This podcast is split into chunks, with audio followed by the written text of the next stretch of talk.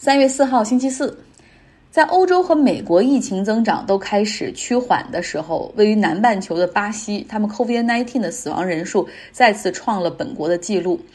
本周二，巴西有一千七百多人死于疫情，而周三的死亡人数攀升到了一千九百人。目前每天在巴西的新增感染人数是五万人以上，这和巴西的变异病毒有很大关系。这个变异病毒的特征就是传染性更强。像在巴西北部亚马逊森林这边的马瑙斯这个城市，已经出现了不少人曾经感染过 COVID-19 痊愈了，那现在再次感染的情况。巴西首都巴西利亚、圣保罗等几个大州都已经宣布再次进入 lockdown，实行宵禁。圣保罗大学的研究人员也表示说，巴西变异病毒它是从马瑙斯这边开始的，那这里也是第一轮疫情打击最严重的城市。他们曾经对这个城市人口进行了随机筛查，发现有三分之四的居民在去年十月份之前是感染过 COVID-19 的。那按道理说，感染痊愈之后，他对这个病毒会有一定的免疫力和抵抗力。结果目前看来，这个效果非常的微弱。那去年十一月份，马瑙斯当地发生了变异病毒。那从马瑙斯出差返回日本的这个一个人，还将病毒带回到了东亚地区。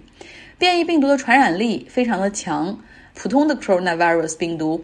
它对于曾经感染过的这些人的传染率，复传染就是再次感染率是百分之二十五。那这种巴西变异病毒，它对然它对已经得过的这些人再次感染的概率是百分之六十。加速疫苗注册是目前巴西唯一能做的事儿。巴西人口二点一亿人，目前只有五百八十万人接种了第一针疫苗。完成两针疫苗接种的人只有一百五十万。巴西也采购了不同国家的疫苗，哈，其中有大量是来自于我国的 Sinovac 疫苗。那这款疫苗也得到了圣保罗州州长积极的推广。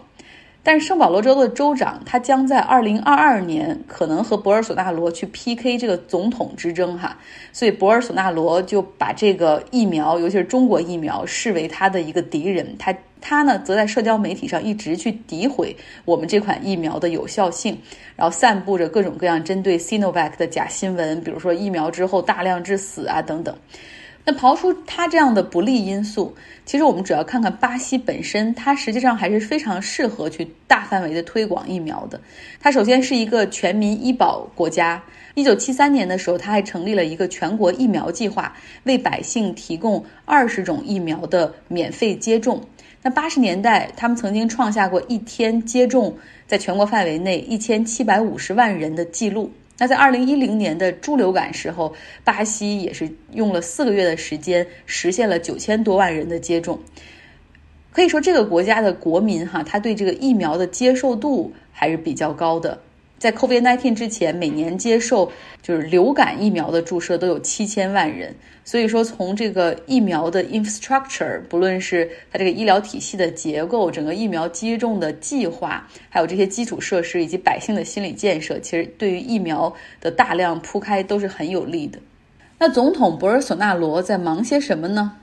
最近呢，他把巴西石油的 CEO 给换掉了。巴西石油是巴西利润最高的公司，哈，还属于福布斯排行榜里面的那种，在全球都很有竞争力的公司，国有控股。他的前 CEO 就刚刚被换下这个人，布兰科，他实际上是很受投资人青睐的。在最近两年，他一直在为巴西石油瘦身，卖掉表现很差的资产，然后降低支出。那博尔索纳罗决心换掉他，原因呢是原油价格上涨，有卡车司机出来抗议。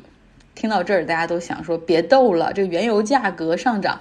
这一个巴西石油的 CEO 能管得了吗？因为全球原油的价格就是从去年疫情之初最低的时候三十美元左右，现在已经几乎到了六十美元，就是几乎是翻倍了。所以你的价格肯定是上涨的，而且别忘了这一年多来巴西的货币贬值，对美元是一个贬值的状态，那你油价上升是肯定的。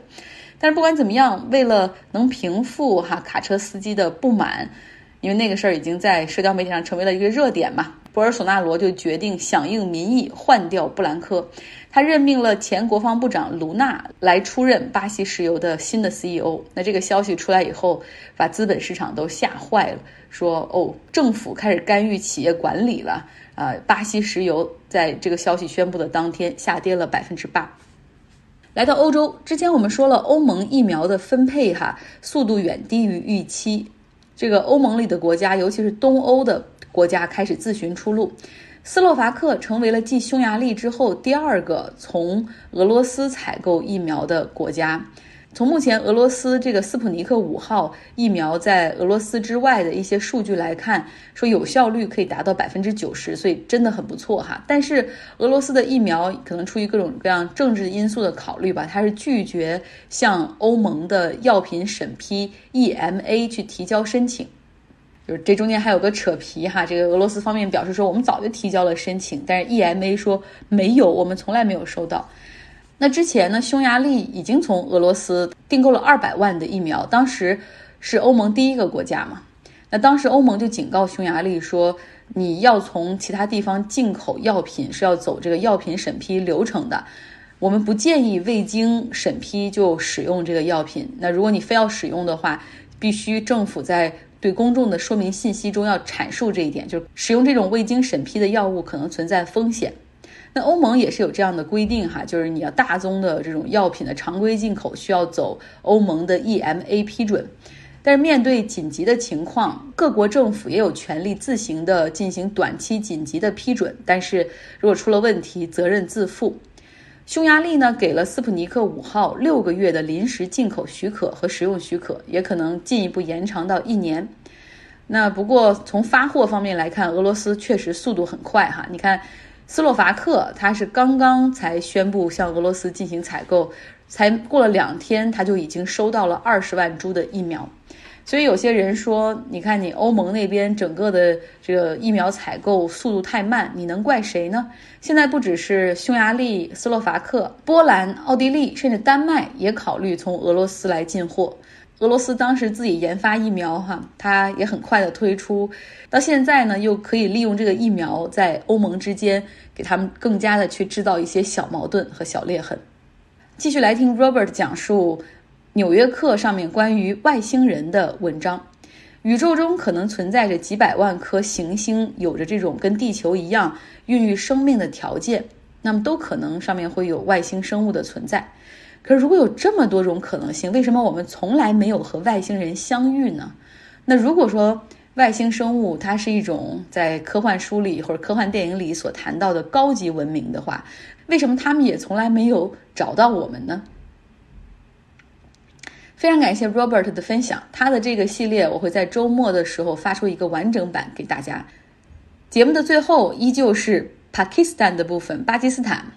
这个部分的系列我讲的有滋有味儿，但我怕是自娱自乐哈。像昨天我还特意给我的忠实听众，我爸打了个电话做个调查，我问我说你对这个巴基斯坦的内容感兴趣吗？他说，哎，讲的挺好的，但是我就是总搞不清巴基斯坦和巴勒斯坦啊，所以我想他肯定也没太听懂我讲了什么，也想听听大家的反馈哈，到底你对这个巴铁的内容感不感兴趣？不管你感不感兴趣，我都还要继续讲。昨天呢，我提了一个很有趣的问题，就是印度和巴基斯坦他们成立的时间差不多哈，然后原来又是一个国家，分成两个国家之后，他们这种外部的两个人的这种敌对情况其实也是差不多的。那为什么巴基斯坦频繁的出现了军政府的 military coup、military dictator，而印度从一九四七年成立到现在却没有发生过任何的军事政变呢？我今天哈也查了一下，然后看到很多印度人的说法，就是，哎，你看我们在印度教之下，印度教光神哈就有三千多万个神，然后还有我们这种世世代代的种姓制度，印度人真的是一个非常顺从的民族，然后基本上没什么反抗精神。而且你如果看历史的话，这片土地是被不同的人啊攻陷占领，像阿拉伯人、突厥人、蒙古人、英国人。英国人对印度的殖民长达二百五十年呢。印度人说，只要不亵渎他们的宗教，基本上他们就不会揭竿而起。哦，说到这儿，我在我的微信公号张奥同学上还传了一个视频哈，就是脱口秀的那个崔娃，然后他在一个脱口秀里面讲到，当英国殖民者第一次来到印度这片大陆上，他们到底进行了怎样的对话，非常有意思，大家可以来看一下。那么在印巴一九六五年冲突之后，当时印度的陆军参谋长乔杜里，他曾经闪现过军事政变上台的念头。但是很快就意识到说，哎，就算我实施了，也必须肯定是失败的结果。为什么呢？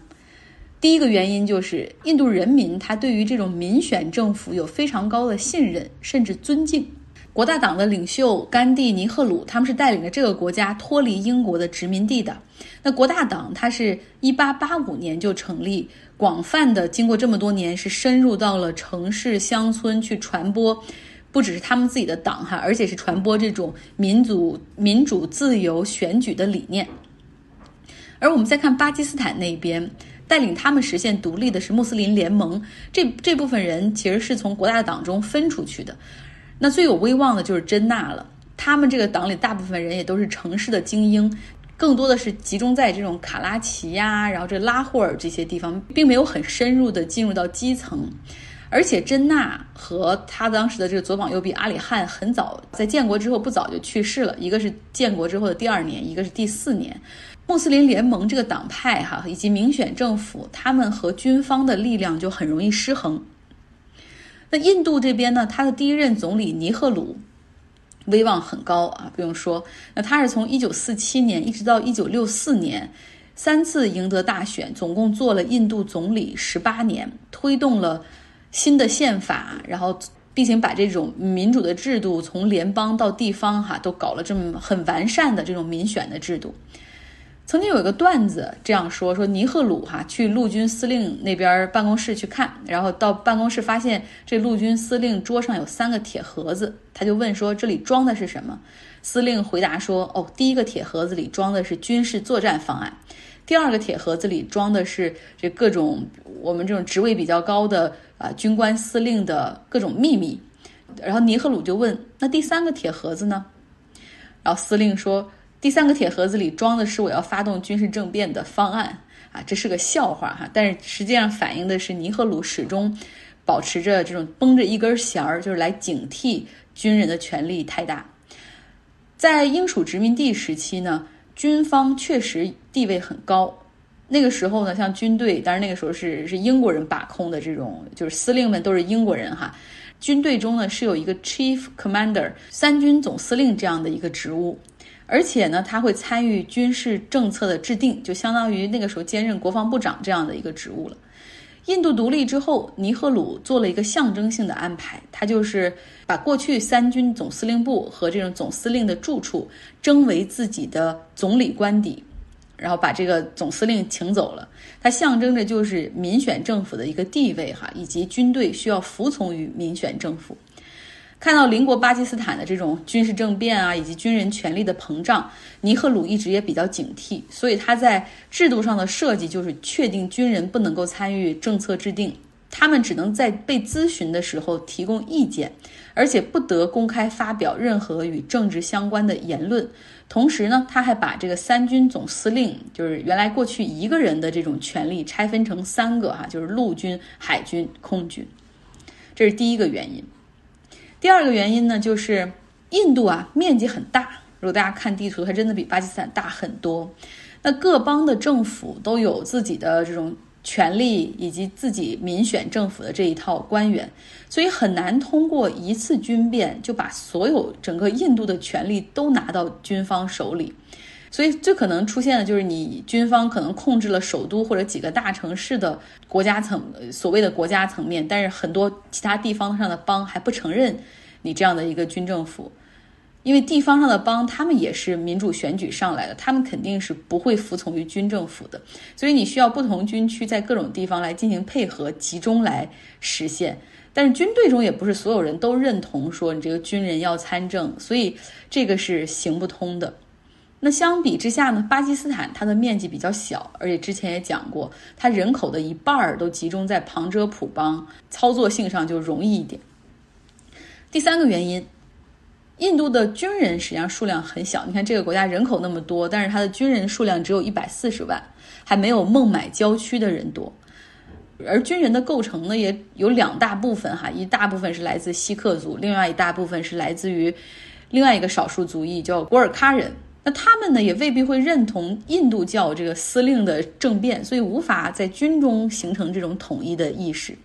巴基斯坦这边就不一样了，它这个首先军队和人口的比例哈，如果是每一千个百姓对应的士兵是八点二个，而印度这边每一千个百姓对应的军队是对应的这种士兵人数是三点九个，所以你看几乎是差了一倍。最后一点是文化方面，那印度的精英他们更多的是被吸引到考公务员去了，就进入到庞大的这个政务体系中去，因为做公务员是一件。